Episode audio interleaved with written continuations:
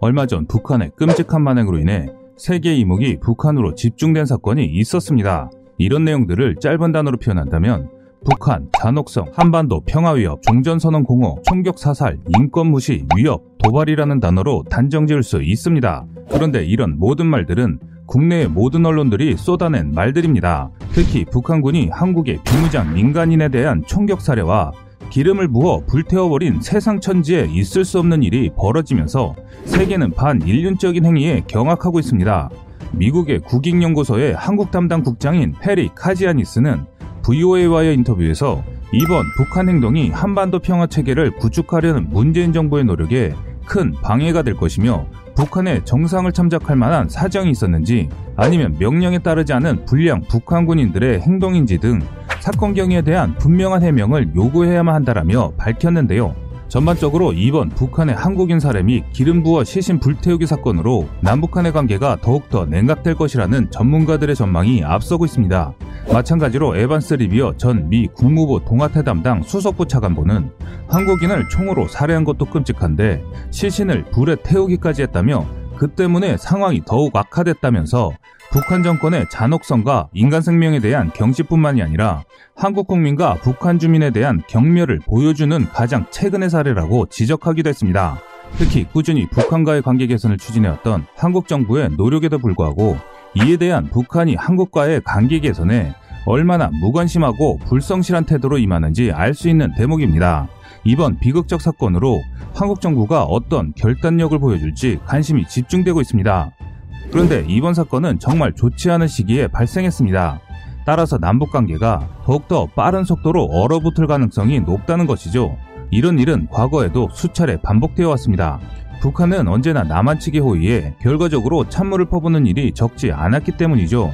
이번 북한군의 한국인 살해 사건은 문재인 대통령의 유엔청의 일반 토의 연설에서 종전선언 제안을 한 연설과는 반대적인 입장을 보인 것이기 때문에 그동안 한국이 한반도 평화 구상이나 노력들을 모두 무시하고 평화협정 논의 자체를 무색하게 만든 사건이기 때문입니다.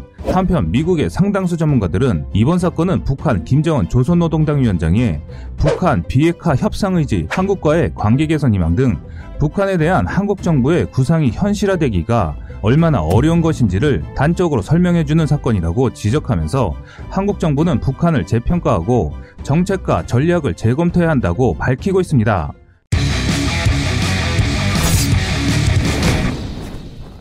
북한이 이런 행보를 보이는 것은 한국의 군사력이 자신들이 생각한 것보다 약하다고 판단되어 이런 천인공노할 일이 벌어졌다고 밖에 생각이 안 됩니다.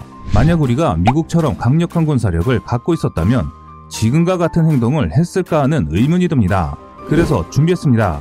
북한 자신들이 생각하는 것처럼 한국의 군사력은 절대 약하지 않으며 우리를 무시하지 못하게 만드는 한국 전술무기 체계에 대해서 알아보겠습니다. 우리 한국이 갖고 있는 많은 전술 무기 중에 군사 강국인 미국과 대등한 무기 체계가 하나 있습니다. 바로 아파치 공격 헬기입니다. 대한민국 육군 전술이 바뀐 시점은 아파치를 보유한 이전과 이후로 나뉠 수 있습니다. 그동안 한국은 전면전 발생 초기를 지나 한국 공군의 제공권이 어느 정도 유지되는 시기에도 공군이 CAS 공격 등에 할당할 수 있는 가용 항공 세력은 충분하지 않았습니다. 육군이 대상륙전, 야전방공 체계 제압, 후방지역 항공작전 등에서 독자적인 항공작전 계획을 수립하지 않는 것은 오랜 기간 AH-64 아파치를 갖추지 못해 항공전 임무를 공군과 주한 미 육군 AH-64D 운용부대에 의존했기 때문인데요. 한국은 뒤늦게 2016년 여름부터 36대 AH-64E 아파치 가디언을 도입했는데요. 이처럼 육군이 대형 공격 헬기 자산을 이제서야 갖게 된 이유 중에는 기갑 자산과 자주포 자산에 우선적으로 예산을 배정하여 현대화하면서 철저하게 통제했기 때문이었습니다. 한국공군의 보유 전술기 숫자는 근접 항공 지원과 후방 항공작전용 F-5E-F 전투기가 급속히 감소하여 전시 초기에 CAS 등의 지원이 어렵게 됐습니다. 또한 야간의 해상 침투 작전 차단용 F-5F 복좌기 등이 감소하여 결국 육군은 자신과 관련된 항공작전 임무를 책임져야 하는 시대가 도래했는데요. 다행히 AH-64E 아파치 가디언 36대가 전력화되면서 육군의 독자적인 항공작전 임무 수행이 가능해졌습니다. 육군은 중장기적으로 AH-64E를 최소 24대에서 48대까지 추가 도입을 추진하고 있는 상황입니다. AH-64E 가디언의 전력화는 우리 육군 항공전력에는 남다른 의미가 부여된 무기체계입니다. 그동안 한국 육군은 공군의 힘을 빌리거나 주한미군의 전투력에 기댈 수밖에 없었습니다. 하지만 이마저도 제한적인 상황이었는데요. 보다 정밀한 근접 전투 공격을 제공할 수 있는 자산이 그동안 없었기 때문인데요.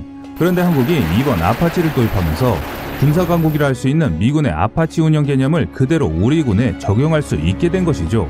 근접 전투 공격은 기존 항공 타격 작전 개념에서 작전 지속성과 작전 반응 시간을 단축시킨 항공 세력 운영 방안이라 할 수 있습니다. 해당 작전 개념에서는 지상 부대와 항공 세력이 동시에 기동을 하면서 긴밀한 협력을 하는 것이 주요 핵심입니다. 근접 전투 공격 개념 도입으로 지상 화력인 K2 전차 도입 규모를 줄여 다른 무기 체계에 예산을 배정할 수 있습니다. 지금까지 육군이 근접 항공 지원을 요청하면 공군 항공기가 접근하여 요청 표적을 타격하는 개념이었습니다. 공군의 핵심 공대공 전력 일부를 차출하여 즉흥 근접 항공 지원으로 운영할 수밖에 없었는데요. 특히 상황 발생 초기 F-15K 등의 주력기의 공대공 작전 소요가 많다 보니 기체에 가해지는 스트레스도 자연스럽게 많아지는 만큼 운영할 수 있는 시간이 점점 줄어들고 있는 상황이었습니다. 실례로 한국의 F-16의 1년 동안의 총 비행 시간은 180시간 내외입니다.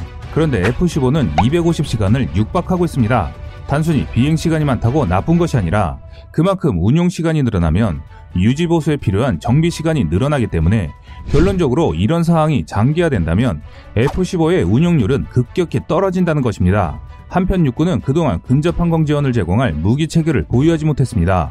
육군의 AH-1S 코브라 헬기는 탑재 센서 의 한계로 주야간 전천후 표적 획득이 어려웠고 무엇보다 채공 시간이 부족한 헬기이기 때문에 아군과 함께 기동하고 아군의 작전 지역 인근에서 대기 채공하는 것이 어렵습니다. 또한 탑재하는 토우 대전차 미사일은 다수 표적 신속 공격이 불가능하고 적 방공 무기에 취약하여 근접 항공 지원 요청 응답에 불리한데요. 반면 AH-64의 전력화로 이러한 요구에 필요한 근접 항공 공격 개념에 작전 운영이 가능하게 됩니다. AH-64E의 롱보우 레이더, MTADS 등의 센서로 주야간 표적의 원거리 탐지와 50평방킬로미터 이내에서 다수의 표적 추적이 가능한데 최대 1023개의 표적을 추적, 식별할 수 있습니다. 또한 자동 표적 식별과 시현 기능 보유로 이와 같은 첨단 센서들과 연계하여 표적을 신속하고 정밀하게 타격하는 AGM-114R 헬파이어로 적을 침묵시킬 수 있습니다. 아파치는 다수의 표적을 확보 추적하여 타격할 수 있는데 이러한 아파치를 항공중대 규모의 화력으로 가능하게 만들어준 것이 헬파이어입니다. 헬파이어는 원래 회전익기, 저속기에서 사용해 제한을 받는 TOW를 대체하기 위해 개발되었으며 신뢰성 높은 구조로 여러 용도의 개량형이 있고 최근에는 UAV 같은 무인기의 중요 공대지 무장으로도 애용되고 있습니다. 보병이 운반 가능하게 만든 접이식 발사대를 사용하는 지대지 버전도 존재할 만큼 성능을 입증한 유도미사일입니다. 아파치의 롱보우 레이더와 연동해 밀리미터파를 이용하는 유도 방식을 채용하여 fire and forget 능력을 갖추고 있으며 사거리는 10km로 연장되었기 때문에 더욱 강력한 무기 체계로 자리 잡고 있습니다. 성능은 헬파이어라는 이름의 지옥불답게 대전차 미사일 중 최강급의 성능을 자랑합니다. 관통력은 균질 압연 장갑 기준으로 1200mm이기 때문에 3세대 전차라도 전면 장갑 관통 및 격파가 가능합니다. 또한 새로운 버전인 헬파이어2의 관통력은 1400mm로 더욱 강력합니다. 게다가 이중탄두여서 반응장갑도 관통하며 탄두가 커서 장갑을 뚫은 다음 내부로 들어가는 metal jet의 양도 많기 때문에 확실하게 전차가 유폭되는 것을 볼 수 있습니다. 한편 아파치의 가장 큰 장점으로 알려져 있는 것 중 하나가 적 뒤통수에서 쏘는 빼꼼샷도 이것 때문에 가능해졌는데요. 아파치를 최고의 공격 헬기로 만들어준 것은 바로 이것입니다. 지금까지 세상의 모든 군사 무기를 얘기하는 꺼리투브였습니다. 시청해주셔서 감사합니다. 구독과 좋아요, 알람 설정은 좋은 영상을 만드는데 많은 힘이 됩니다.